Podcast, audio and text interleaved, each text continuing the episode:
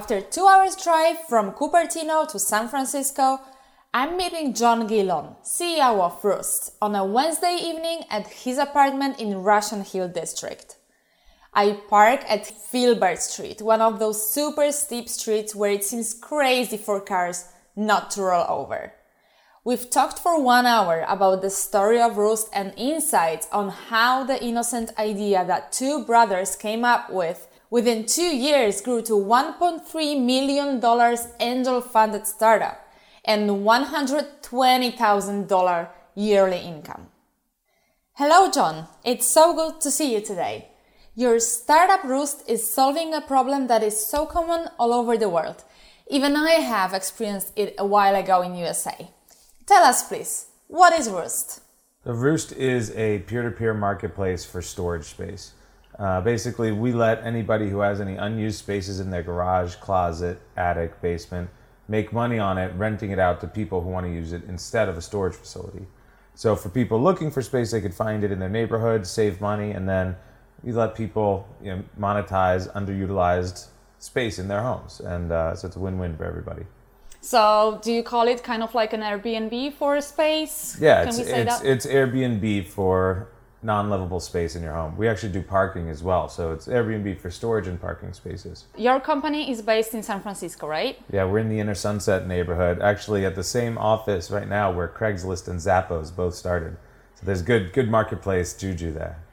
So the, is this where also the idea was born? San Francisco?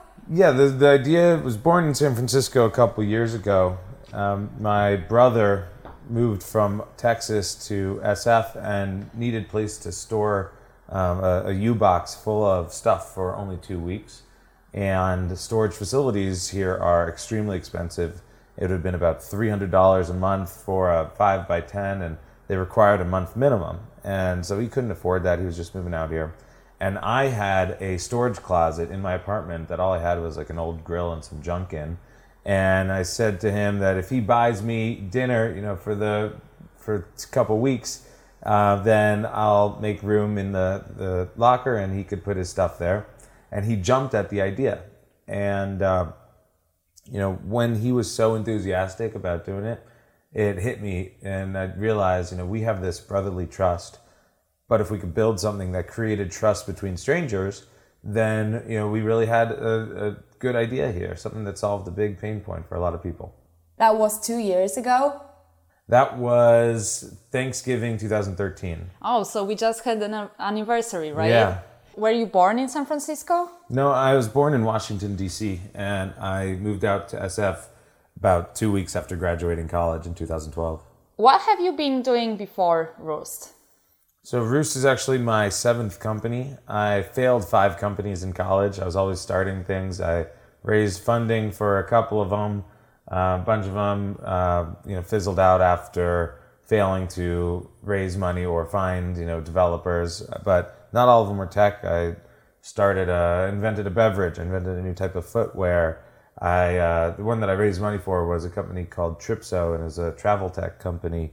Um, you know, I've always been doing a bunch of things. And then when I graduated college, I started a company called Droperty Tax, helping homeowners drop property taxes with a few friends of mine. And it's still going today.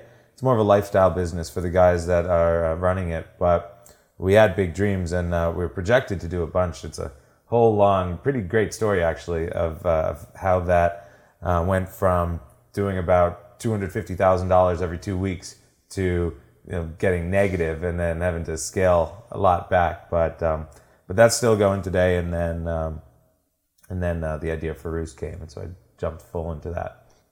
So you've always been more like entrepreneur soul, right? Definitely. I've never really worked for other people. And I've been, other than like odd jobs, summer jobs and stuff, other than that, I've been fired or quit from any job I had where I worked for other people. I just uh, I burn out unless it's um, unless I'm passionate about what I'm doing. And, you know, for me personally, in order to feel passionate about what I'm doing, it's got to be something that I've come up with myself. And uh, so let's talk about the beginnings of Roost. When you founded Roost, how many people were there in the company to like get a picture of how it really looked like? Well, so when the idea came uh, it was my brother and I. And my brother's a marine biologist, and God bless him, he wanted to help start the company. So, um, you know, thankfully, he he didn't. He studied marine biology in college, and he had never even thought about starting a business. But even he got the jitters, you know, when thinking about the idea. And what he did help is my brother's always been the the level-headed one with my family, and I had exhausted the friends and family money, you know, from uh-huh. my other startups. So what he did was bring uh, a little bit more uh, security and safety to the friends and family investment. So with him on board, we were able to raise you know, twenty grand from friends and family. And uh, then he um, also, you know, with him, we, we kind of defined the product and, um, you know, came up with the, the first names and, and got the, the legal structure and, and laid the groundwork. And then basically right after we found our other co-founder, Bonnie, who was our C T O, he then left to go to grad school, and uh, he's now in Seattle growing oysters and and uh, and doing what he was passionate about. And um, but you know he helped us get from the initial idea to starting the development, which is you know the big one of the biggest hurdles to to right. get over. And um, so, how did you find Bonnie? That's actually a really interesting story, and, and a lot of the things that we found for Roost we did in unconventional ways, which I'll tell you a few of them. But um, for Bonnie, so so I can't code at all. I, I have to get my coders to set up my email address. I I don't know what the hell a port is or an S S L or whatever that shit. You know, I don't I don't understand it at all. Um, so you know, we couldn't really do anything without someone who knew about coding. And Um, I didn't know anyone in the area. This is um, now. Now I, I know tons of coders and tons of C T O type people that um, you know. But uh, at that time we didn't know anybody. So I put out an ad on TaskRabbit, which at the time between leaving Droperty Tax and coming up with Roost, I was uh, a rabbit on TaskRabbit. I would help people install shelves and you know carry around heavy shit just because I was you know just hustling around for a little extra cash and.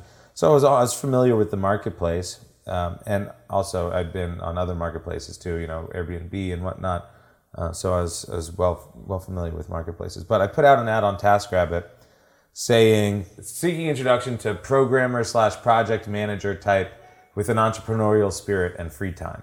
Obviously, I didn't ask for um, the coder to be on TaskRabbit, but an introduction to, I thought, was something. And so a friend of Bonnie's reached out to me and said she had a friend who just left. Uh, she was a project manager and coder at, at Wells Fargo or Charles Schwab and left to travel and was coming back and looking to start a business. And she charged me seventy-five dollars to get Bonnie in a room with me with no, you know, no, um, you didn't have to pan out. She just had to show up. Um, well, first we met and I pitched her on the idea. I had her sign an N D A, which now I know is total bullshit, but Yeah. Uh, you know, I had signed an N D A, and we pitched on the idea. We had it was it was, it was called uh, it was called Stow at that time. It was a different name, and um, and she loved the idea. And then uh, we met the next time we met. I had my cousin on Skype from D C, giving her some coding questions and asking her to gauge, you know, her tech talent. And you know, she checked out to the most basic of things. Yes, she could, in fact, probably get this. If not coded the whole way, at least get us up and running and mm-hmm. and help us with the talent and whatever we needed. And so from there, Bonnie joined up, and then my brother left.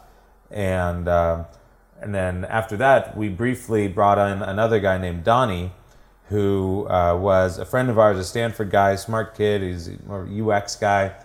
He ended up, though, leaving pretty quickly, which is good. He, he uh, is, is kind of funny. He Donnie came in and Um, never really got along with Bonnie, and then Donnie got a job offer to go work at Snapchat from Spiegel, who was his fraternity brother at Stanford. Uh-huh. And so he's now crushing it at Snapchat. Right. So Donnie left, and then uh, we brought on Matt, our first coder, and Chung, our, our second coder. So we, they, those were the next hires. But uh, um, but yeah, Bonnie came from a TaskRabbit post, which was which was pretty neat. And um, so. Still, like trying to get the picture of the early times. Where were you operating from at that those first months? First months we were going out of my living room, and uh, and then as we, it was my brother and I working out of my living room, and then and coffee shops, and then when Bonnie came on, it was kind of weird to have, you know, her coming over to exactly. my house, and she lived in San Jose at the time, and so we started um, switching time between a library in Mountain View. She lived in Mountain View, between a library in Mountain View, and then we, our first space we ever got was uh, at Parisoma. It's a little um, co-working incubator in Soma, and we sat around um, ping pong tables, you know, for a couple hundred bucks a month. Yeah, so that was like probably renting the open space, right? Yeah, to, the just access, open space, yeah. Access to an open space. And f- from what I learned um, from uh, co-working spaces, it's a good idea to... for the, you know, very beginning, even to rent open space, because you get access not only to that space, but also to like the mailing list, right? To the events, to the all of the networking that they offer. Do you have the same impression? Yeah, except Parisoma was, I didn't know, I, I should have known by the Paris in the name, but it's a French network. And uh, so it was, like, everyone spoke French there, and it's kind of weird. We didn't, we didn't, uh, uh-huh. you know, we, we didn't really fit in that much there. Um, But we did then go to Rocket Space, which had a lot of good, um, got a good network and um, good events and stuff. Yeah, that's exactly the, I think the, um, you know, the aspect that you should be taking um, um, in consideration when choosing the, the co-working space. And the similar thing is when it comes to lawyers. Uh, uh, I, you know, they also recommend investors, right? And they network for you. Um, when they like your idea. And also when it comes to the law staff, uh, did you have to hire any lawyers at the very beginning, or? Yeah, so thankfully my my dad works at Pillsbury. Uh, he's a partner at one of the big law firms. And through him, we got a really good startup deal. And you can get these at, at all big law firms. They'll do a sort of startup package, which is they'll defer your payments till you raise money, and they'll do something like, uh, you know, five thousand dollars for the first twenty-five thousand dollars of, of legal fees, and defer the payment until you raise your first round. Uh, yes. Yes. Yeah, so, so so we did that. So we still use Pillsbury. And um, so how about first investments? You mentioned that you gained twenty thousand dollars from friend, friends and family at the beginning, right? Yeah. So we did twenty thousand dollars from... Um, my parents and, you know, close family, and then uh, my brother and I each put in five thousand um, of our savings, and then um, we had that for a little while before we found Bonnie, and then once Bonnie was on, and we started coding on this, and we, you know, we kind of identified what the product would actually be, and we got the legal entity set up and everything. Then we uh, got our first hundred thousand dollar investment from a fraternity brother of my father's, who, which was kind of awesome. We called him for advice, and uh, he's in San Francisco, and I give this guy a call, and um, he's a funny guy. He doesn't even use a computer. He's his secretary prints out every email he gets, and he oh, writes wow. a response, and she types it up for him. It's Stone Ages, and it's funny that he would invest in a tech company. But anyway, um, I got on a call with him when I was in San Francisco, and he's based out of Miami.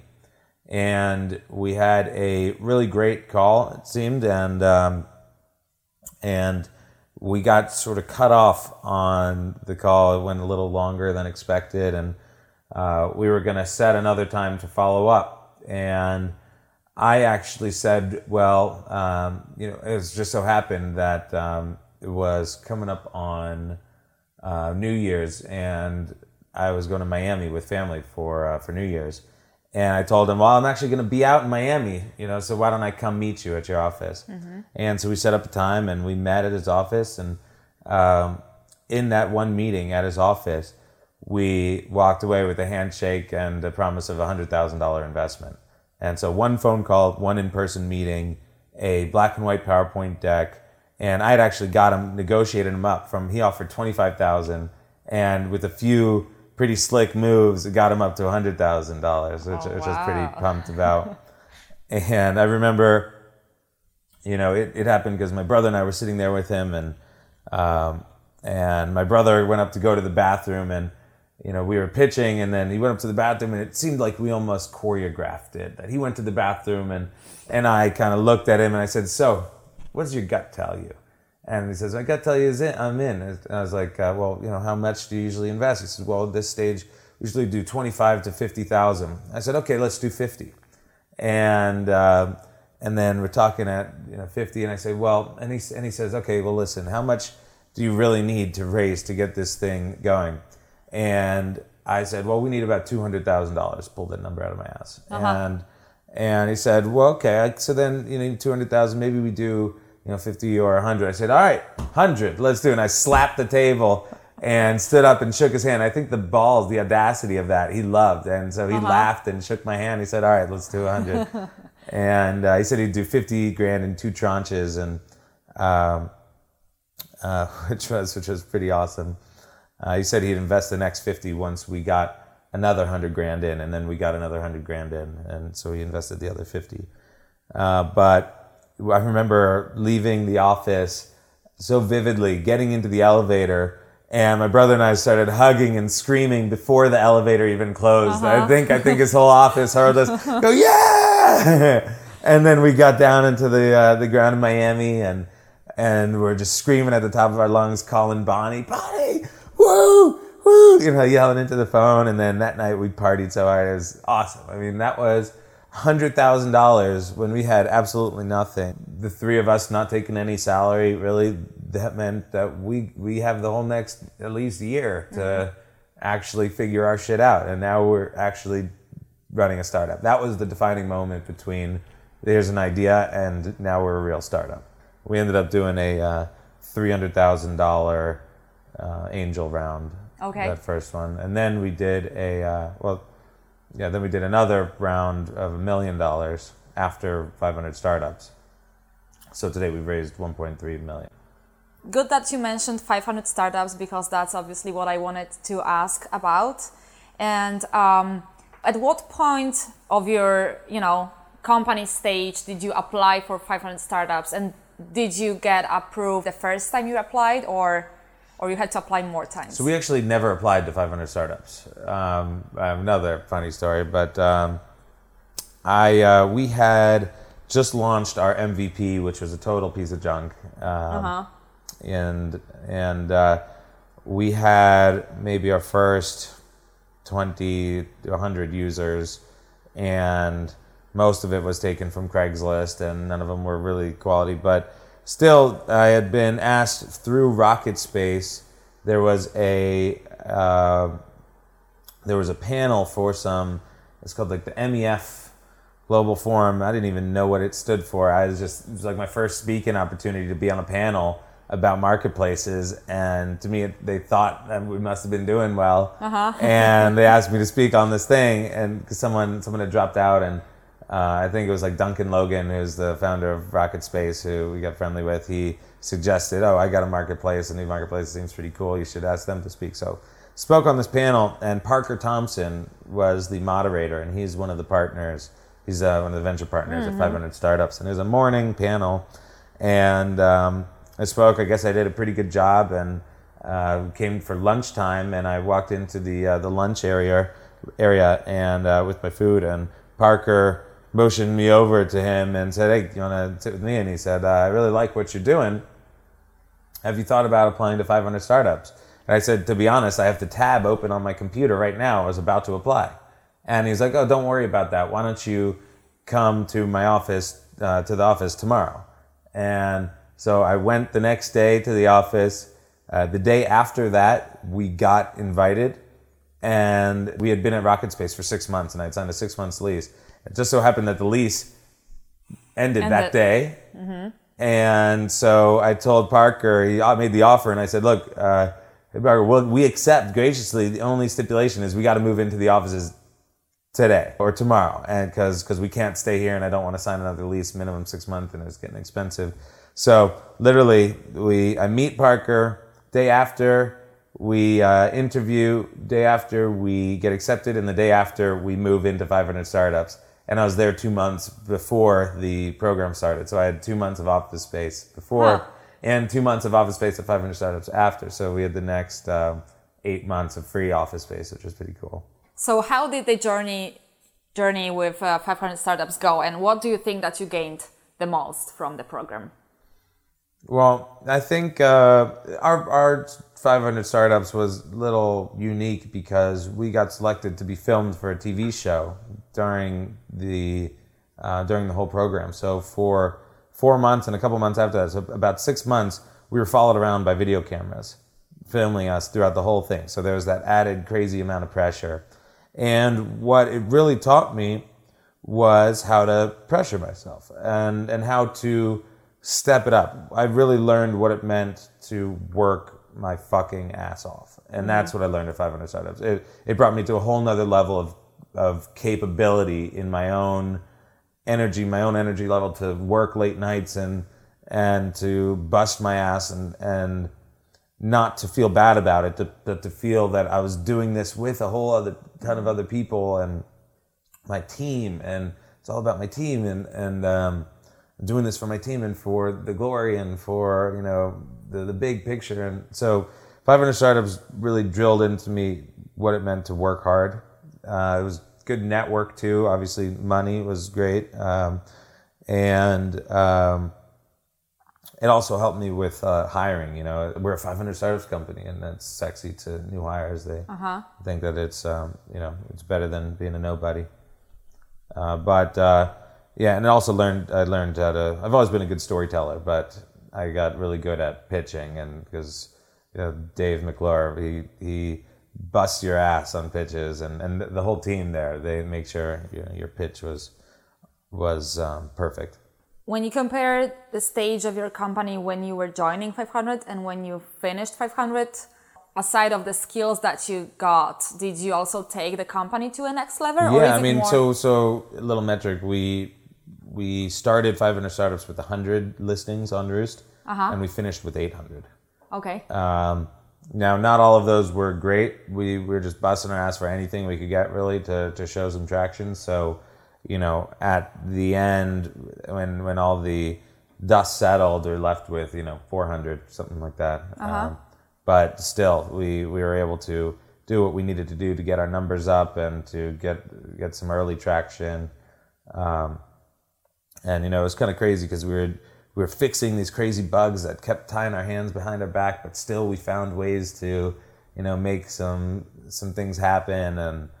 Um, started making our first money there, and um, uh, yeah, so I mean that was that was pretty pretty nuts. Right now, uh, how many employees do you have in Roost? We we are seven. Seven. Yeah, and we're about the same the same size as we were there. We uh, we we filtered out. There's there's actually only one guy who uh, was there from the early days who's still around. Um, you know, oftentimes in your startup, the people who you start with won't be the people that you get to the next level with, and even the next level after that.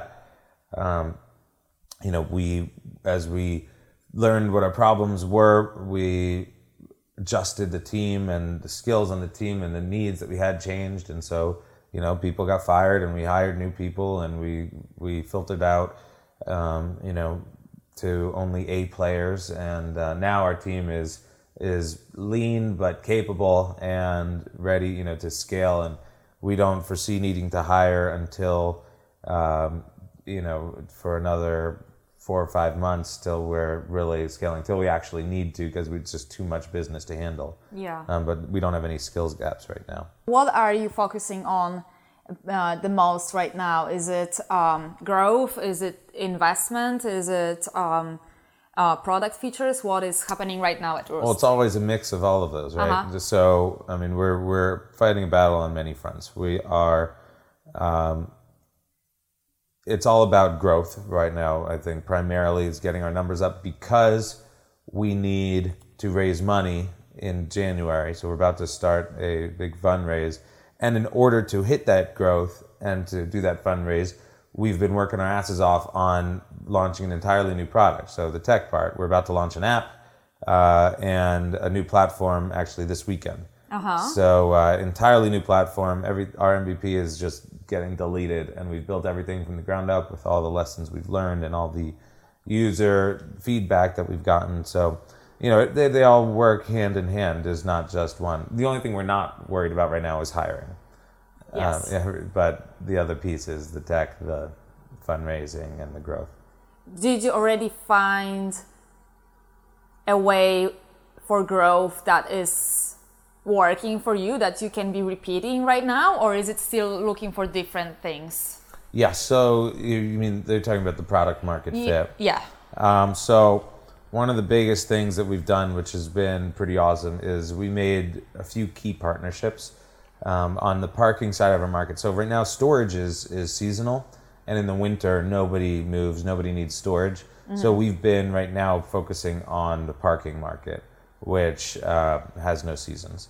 And so uh, in doing that, we have partnered with Enterprise Car Share, Zipcar, and GetAround, um, all car sharing companies who want to expand their presence and their reach in residential areas. You mm-hmm. know, you go to a commercial garage downtown and it's filled with Zipcars and car shares and this and that.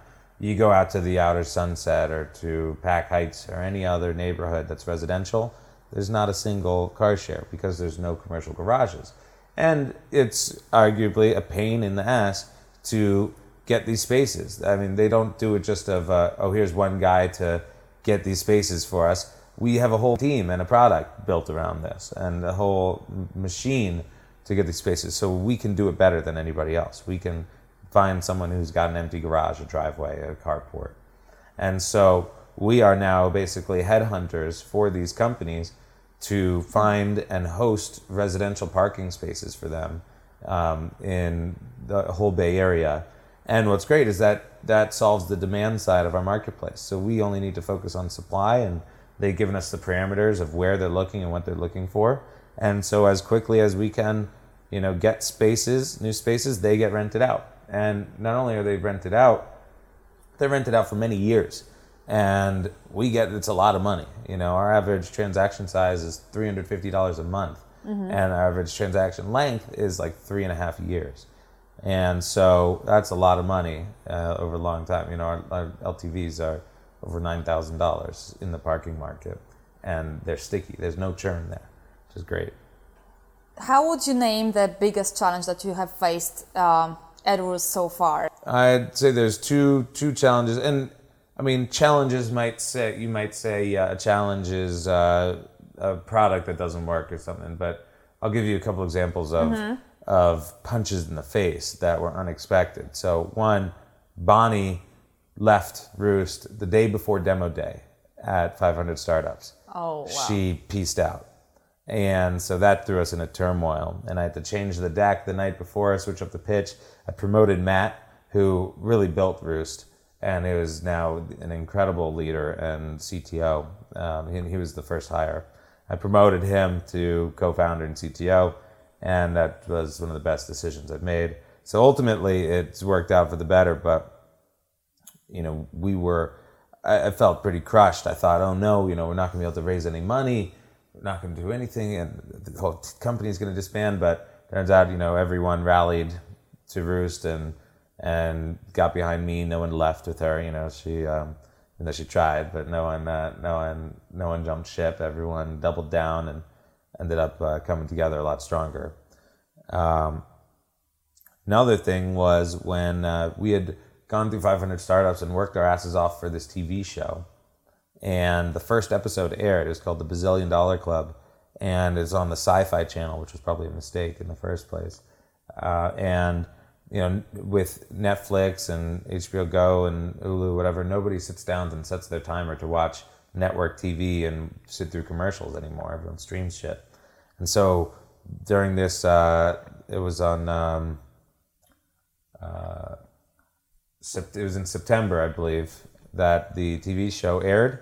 The first episode aired, it bombed, and it got canceled right away. So our episode still hasn't aired. All this time we worked for, we had planned an expansion plan around it. Yeah. We thought nationwide exposure, it's going to do so right. much for us. And so that was pretty crushing. We had raised money on that, around that. We had foreign partnerships. We had figured out our whole expansion plan based around the fact that millions of people all over the country were going to see Roost and and be you know, convinced to sign up because we did such an awesome job. And um, I thought the first episode was great, but, you know, no one was watching T V at the time. So uh-huh. it got pulled, and that was pretty crushing. We had to, we had to switch up a whole lot of plans um, and go back to building a company. You know, it's kind of funny. We joke, we've got to go back to building a company like we weren't, you know, celebrity stars. Yeah, well, I can kind of imagine that you are having a lot of... Uh, you know, expectations and uh, dreams around uh, being aired nationwide, right? Yeah, we thought so, we were going to be stars, and yeah. uh, we were going to be instantly famous, and everyone was going to use us, and investors would be lining up at the door to throw money at the new hit thing. What's going to happen with those episodes right now? I, I don't, I don't. You I, don't even think about it? I don't it? think about it. If they see the light of day, great. Um, You know, they, they say that the episode's been, it's been cut, it's been edited, it's ready to go. Yeah, that's a lot of work and amazing material. Yeah, millions of dollars. And um, it was a high-budget production. Uh-huh. And um, I saw a little bit of our episode. It was great. But um, uh, so apparently they're shopping around for different networks. Um, N B C owns it, and their only networks would be Esquire or C N B C, which don't really seem like great fits, and so they're trying to buy it out from them so they can show it on other networks. And I don't know. And well, I care, I care, but I'm not. I don't think about it. It makes me a yeah, little depressed when I think I, about it. I can imagine, but uh, well, who knows if no one uh, is, you know, is going to end up using it because they, they cannot agree on stuff. Well, I can take it for a Silicon Valley show. Yeah, yeah, right? That'd be cool. You know, so, you know, it's kind of funny. It, it might actually have been a blessing in disguise because we were planning on launching our app before the show aired so that we, people could download it. We were nowhere near ready to launch an app by the time it was it was Going projected to, be, to air, yeah. So it might have been terrible. So who knows? You know, now if it airs, we'll be ready, and we'll have a scalable platform and a mobile app, and you know, a lot of better infrastructure to handle the growth. We would have just crashed immediately and had, you know, been up, been, been screwed. It it caused us to take a look at what we're doing and look into sustainable, you know, organic growth or sustainable growth in ways that didn't rely on another piece of luck. Exactly. You know, how do we really build this to scale and last and not bet on a, you know, it was a gamble. It yeah. could have bombed. It could yeah. have, it could have made us look like assholes. We don't even know. Well, I can imagine that many startups really, you know, rely on not, not maybe always on a T V show like in your case, but on any deal that they are kind of, you know, promised to have or, uh, you know, they've kind of imagined that they will have and they are pitching it to investors, although it's not there yet. And uh, I think probably this is pretty common, and uh, it's it's worth to really try to... Um, you know, walk hard on the ground and not not rely on things that yeah, are... Yeah, exactly. Like a big deal in your pipeline yeah. that you think you're going to close and it's going to be a million dollars. Yeah. And then it vanishes and you put all your eggs in that yeah. basket. So what's the next big uh, milestone Roost wants to achieve right now? So we are going to be launching the new app and the new platform, which is going to be great. Because that... This weekend. Th- yeah, this weekend. And... what that's going to let us do is, right now, we're very hands-on with all our users. We we hold people's hands walking through the platform and getting them to close. And with this, we'll be able to just send people to our website or tell them to download the app, and they'll be able to do it themselves. And when they can do it themselves, it can scale. And with that, we can then expand to new cities. Because if we don't have to baby every single user, and we don't have to... Mm-hmm. Um, you know, keep track of every transaction that's going on and read every message and just blow it out there and have the platform and app able to sustain the business itself. You know, reminders to you've got a message in your inbox, able to read that message and respond to that message without logging in. Oh my God, it's going to change everything. Yeah. Like it's, we'll, hosts will be able to be responsive. We'll be able to say, you know, this host just responds within a day because we'll know that data because we'll be collecting data. It's it's going to be a whole new world. Um, so that's a major milestone. We're going to launch in new cities. We're already doing pretty well with growth. In the last three months, we've just about tripled.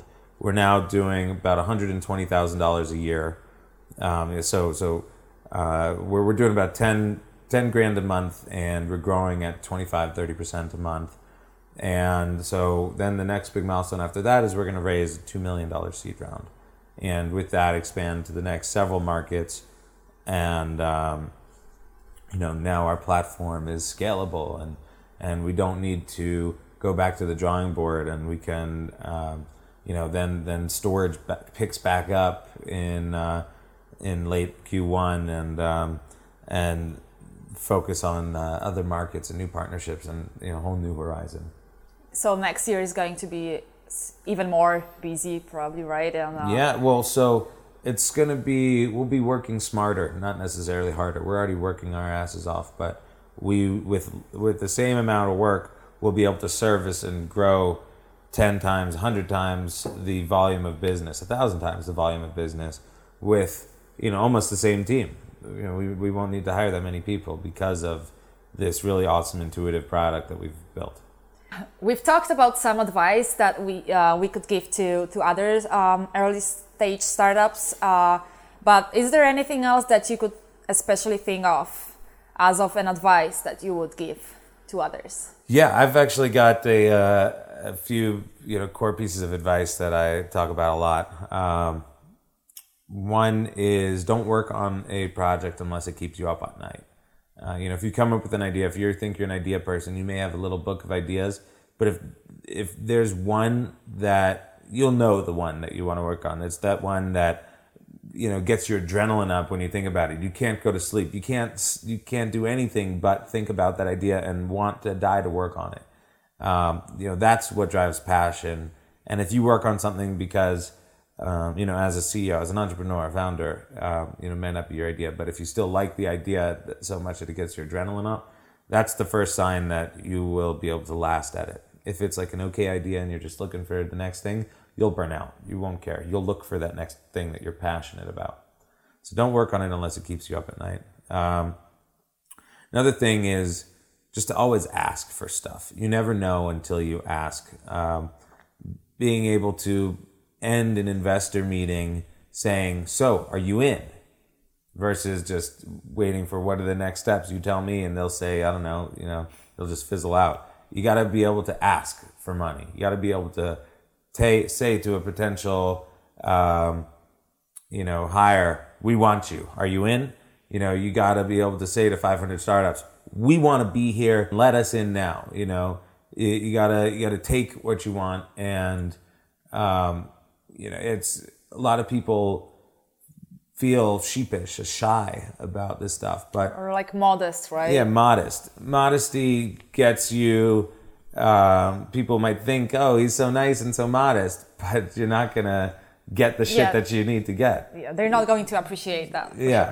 Um, um, another piece of advice that I give to friends who are trying to start a business is that bootstrapping is should not be your default position. Um, I've bootstrapped a lot of business and a lot of businesses, and you know you have to, I'm sure. But when you're when you're bootstrapping, then everything is a challenge. You know, from getting that office space to yeah. getting a new computer, everything yeah. that like, you're doing even is like just business so hard. Cards, you don't want to spend business cards. You can't get a fucking T-shirt. You can't get a cup of coffee. Everything that you do is just really difficult, and you gotta sacrifice so much, and you're in pain. And there's stresses about your bills that are piling up. There's stresses about you're getting evicted from your apartment.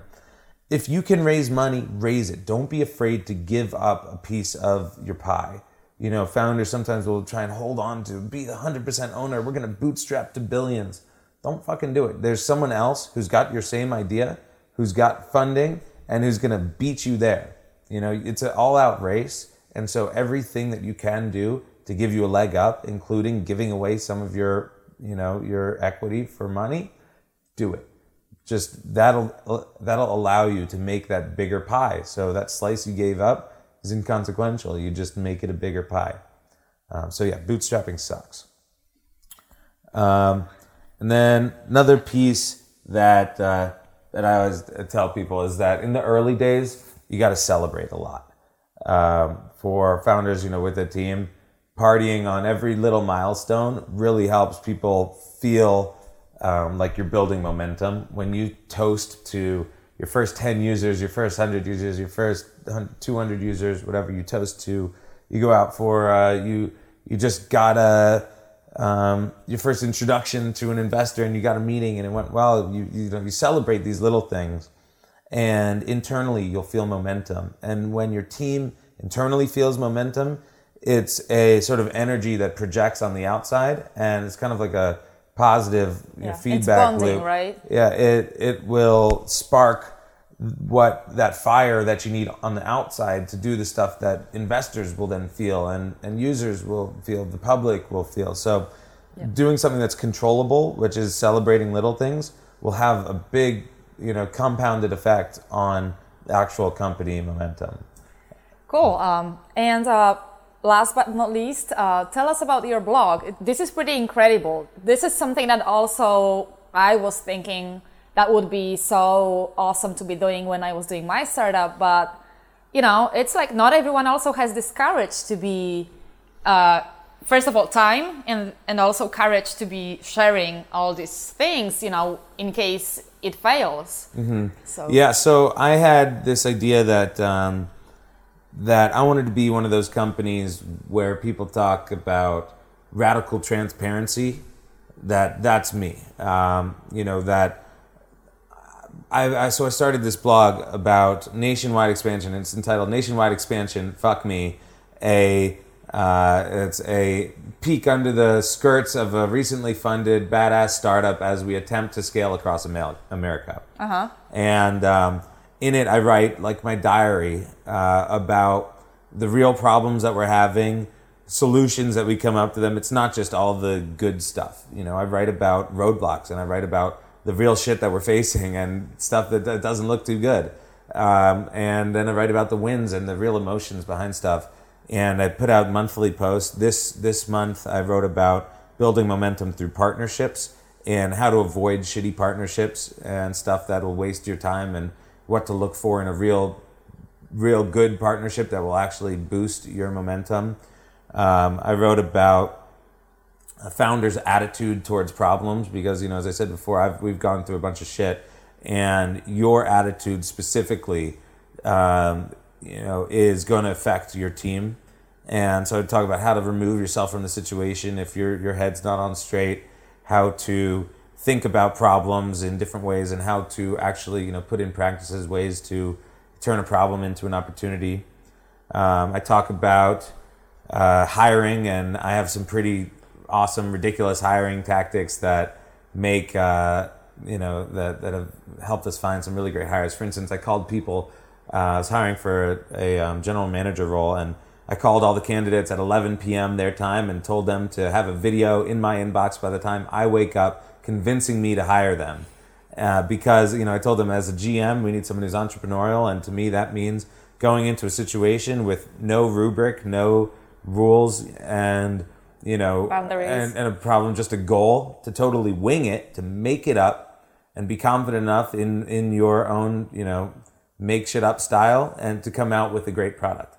And how did uh, it work out? It worked out incredibly. We had people talking while solving Rubik's Cubes. We had people making jokes and people going and signing up people for Roost with a camera, filming them selling to actual people. Like, yeah, I could do this job. Here's me doing the job, you know. Um, and, you know, people just, just spontaneously, they loved it too. You know, so like I give I give really great pieces of advice that one might say, oh, keep that secret. This is your secret sauce. But I figure, you know, we're already doing it. So it's not like us telling it is going to make it so we can't do it anymore. Um, so yeah, you should check that out too. It's, it's pretty interesting. Yeah, let's invite everyone. What's the What's the link again? It's uh, it's on Medium, and my um, it's medium.com slash at Jon Gillon, J O N G I L L O N, and uh, yeah, you can find the whole series there. Okay, cool. Yeah, I'm I'm linking the blog also um, on a post on uh, Silicon Valley Show, so everyone can find it there as well.